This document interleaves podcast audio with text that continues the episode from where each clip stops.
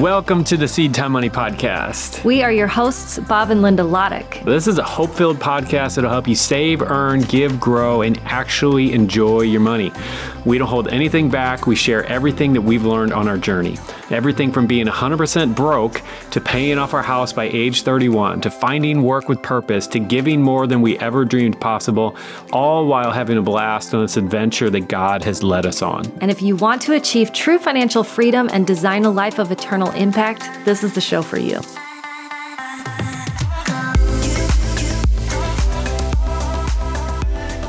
So, Linda's hair is looking like little Meg Ryan look.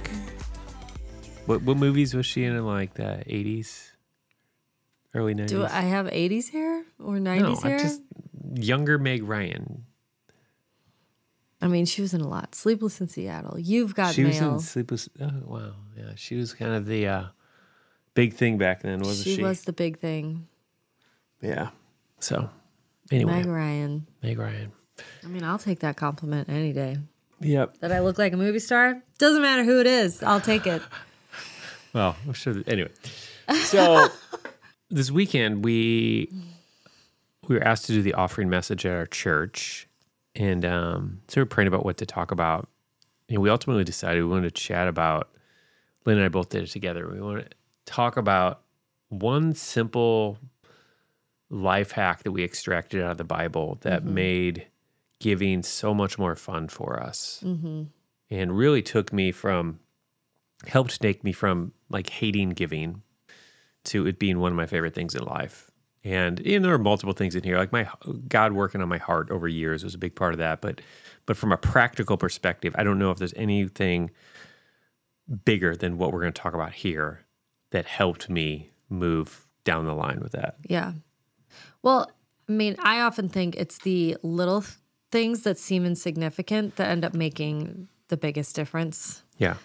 And so And this is one of those this things This is one of those things I that think- doesn't seem like it's that yeah, big if you're of a deal. listening to this, like please don't just dismiss this as, oh well that's that that's not the big deal. That's not, you know. Like it's it's easy to look at that and feel like that's not going to make that much of a difference. And I understand why you think that because I thought the same thing. But the truth is, is that it makes a huge difference. it's a really, really big deal. It's something to try. And if we're wrong, Yeah, there's no, there's no downside. there's downside. no downside.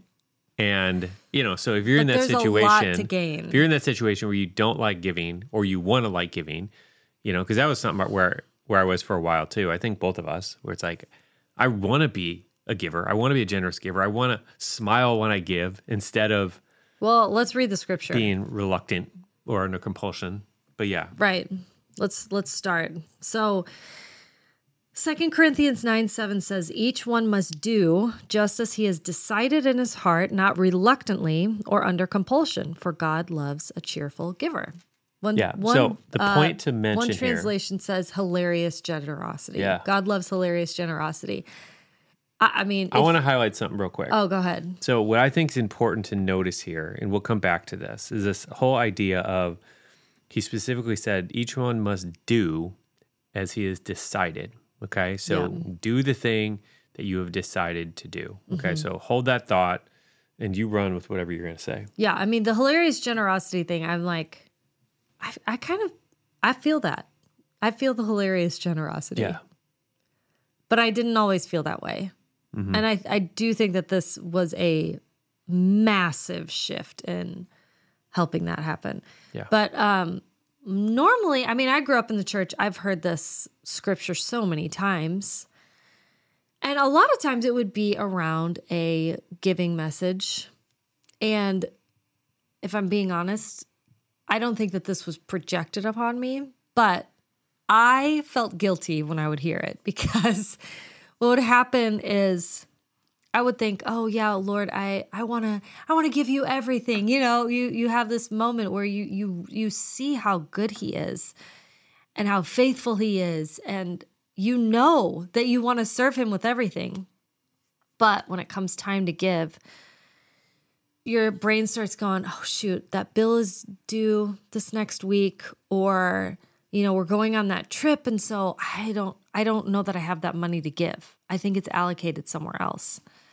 And so you, you kind of do one of those things where you're like, well, I'm just going to give it anyway, right? Which is compulsion. Yep. You're like, I'll just give it anyway and I'll figure it out later. or you give kind of with a clenched fist, just hoping like, oh my gosh, I don't, this is a bad idea. I got to do it anyway because I'm trying to obey the scripture. Yeah, but, you're not, not, cheerful giving. yeah, you're not, this is not hilarious generosity, right? Or I just wouldn't give it all because I would feel like, well, I don't have it to give. And none of those options felt good to me. Like they all felt like against this verse. And so if the Bible's telling me this and I'm I'm hearing this and somebody's like drilling this into my head and these feel like my only options, then I feel like a bad Christian, Yeah. right? And there's guilt, there's condemnation, there like all those things are at play. In which one of the things that I've observed is that when the guilt and condemnation knob is turned up on your giving, like that doesn't cause people to give more. No. It causes them to give less. Yeah. Like when people feel shame and feel guilty for not giving more, like you might be able to squeeze that a little bit and get a little bit more, but it's just I think it backfires most times. Well, and what I well, I'll let you read the next scripture and then I'll comment. Yeah. So okay, I have so, I have to, so much to say, and we didn't get to say that much in this in this back offering to uh, message. Second Corinthians 9 7. It says, each one must do as they've decided. Okay. So come back to that. So this is Second Corinthians. But if we remember, like Paul wrote First Corinthians, previous letter to the same church. Same church, He's the same guy. same people. And so when he's he's saying this, you must do as you've decided in your heart and talking about all this giving stuff, he had they had already read the first letter. Like they had that as a reference point. He had already communicated to them. So this is in addition to that. He's operating under the assumption that they had seen the previous letter. Okay. And so what he says at the end of the first letter, 1 Corinthians 16, 2, and I'll give you the paraphrase here, but he basically says, as you earn money throughout the week, set it aside. I think he says on the first day of each week, set it aside.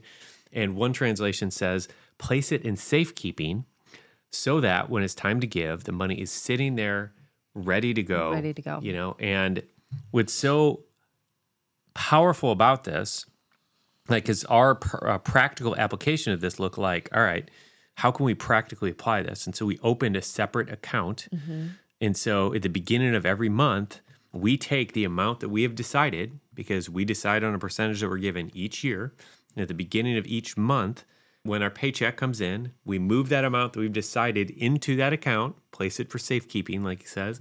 And then when it's time to give at the offering or when God leads us towards something, the money's sitting there waiting to be spent. And it feels like we're spending someone else's money. Yeah. Because once we put it in that account, it's no longer ours. And so it just completely changes the psychology. And we're not like, so like this last weekend, our air conditioner went out. And when we went to church, it wasn't this, well, our air conditioner just went out. I'm not sure how it's gonna how much it's gonna cost. So, we're So not gonna we give give? this Yeah. week because of that. Like whereas we move it into this account, once it's there, it's already decided upon. And so that Yeah. doesn't play into the the factor. It's not a factor in our decision Right. anymore. Like whether or not we had to buy groceries this week doesn't affect whether or not we're going to give. Mm-hmm. And previously, when all of our money was in one account, one big bucket, that happened all the time. Yep. And so we were inconsistent and it was so much more pressure and we were never fun. I know you want to talk, so I'm going to shut up for a minute. There's just so much to say. I mean, this is so good. Well, one of the things I really love about this is that for all these years, I had heard this scripture and thought there was a finger being pointed at me of mm-hmm. like, you better do it this way. Never realizing, like, I've read the Bible. Like, I, it's not like I haven't read the Bible, but I don't think I've ever realized or heard these two scriptures together, mm-hmm. where it's like he, G, God is saying to us, through the the letter of, of Paul, right? The Holy Spirit is speaking through the Bible, saying, "I'm going to tell you exactly how to do this, so that you're not stressed out, that you're not just going to compulsively do something, so that you have a plan in place." So that's what like that's what this idea of do what you've decided. The the way you can do this is because you're making a plan. yeah. And all this time, I just thought, well, I just have to do what I've decided, and and and the pressure was on me to make it happen, and I just I didn't know how to do it. I didn't know how to actually get it done, and so you know, as we were talking about this, and I mean, honestly, if I'm being real honest, Be I didn't honest, know huh? about this verse until you brought it up last week, like as we were preparing for this. Like I we've had this seed account, we call it our seed account. We've had this giving account for I mean, years and years. Like this this is an old idea for me. Yeah, we talk about it in the book. It's in the giving section of the book. Remember to read more about it. Right. But the idea that it's in the Bible of God saying, here's how you do it. And then he says, okay, remember, do what you've already decided. Yeah. Like, do get that money out of that safekeeping. And the safekeeping, I don't think is from like thieves and stuff because we can just put money in a bank, right? That's, I think the safekeeping is keeping it safe from us, keeping it safe from me wanting to buy a new purse. Keeping our grubby little fingers off of it, you know? or my or wanting to take my kids to chick-fil-a i mean it doesn't have to be ba- anything bad you know or anything super selfish it's just set it aside so that you're not tempted to spend it on something else that's fleeting Yeah. so I, yeah i got really excited about this because i just i love when the bible's wisdom is just it, it just brings you into this place of freedom brings you to this place where you don't have to give it under compulsion or begrudgingly like you just don't Yeah. have to do that you you're just ready to go and when you're ready to go that's that's really when i think the adventure aspect comes in which It's empowering. I think that's yeah the thing that's been so fun to me is when you go into the beginning of the month with money sitting in an account waiting to be spent like you're on the lookout Yeah. for what god might have for you to do and where he might have for you to give and opportunities that he might place in front of you and it, it just changes everything it changes the way you think about giving in the, the looseness of your hand Yeah, because you're no longer going, okay, all right, Lord, uh, I okay, I feel your nudge trying to tell me to do this thing, but I don't know where I'm going to get this money from. yeah You instead of doing that, you're like, where where is it going, Lord? Where do you have it going? And Yeah. you just sit and you just, you know, you can wait until he says that's it, and then you're like, got it, I'm You on know, it.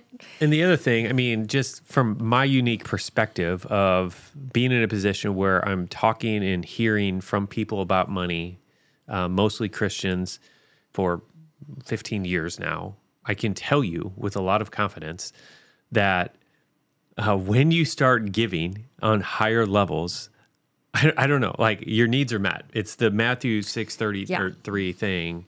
Seek first the kingdom and his righteousness, and then all the things will be added unto you. And there's something, there's that parable of the talents thing of as you step out, doing what you can do, making the most of what you've been entrusted with.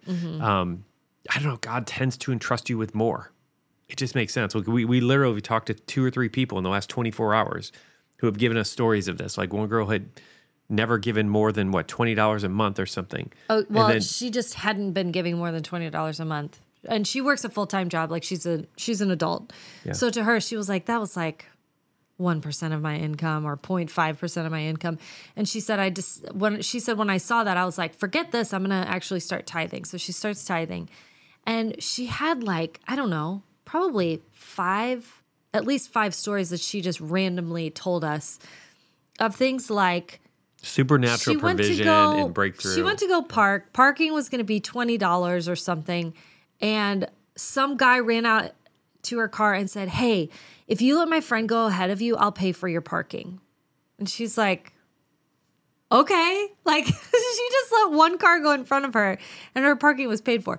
I mean, that's just so out of the blue. I've never heard of that happening ever. well, and the promotion that she got. Like, anyway, the point is Yeah. that I mean, I'm hearing these stories all the time. And so for yeah, anyone listening, if you're in that situation where you're like, I don't know, should I give more? Should I not? Like, I mean, you if you've read our book, like you know that like we lean in we the stand. direction of always erring on the side of giving more, um, because it's my goal to live the rest of my life proving out the fact that you cannot outgive God, yeah.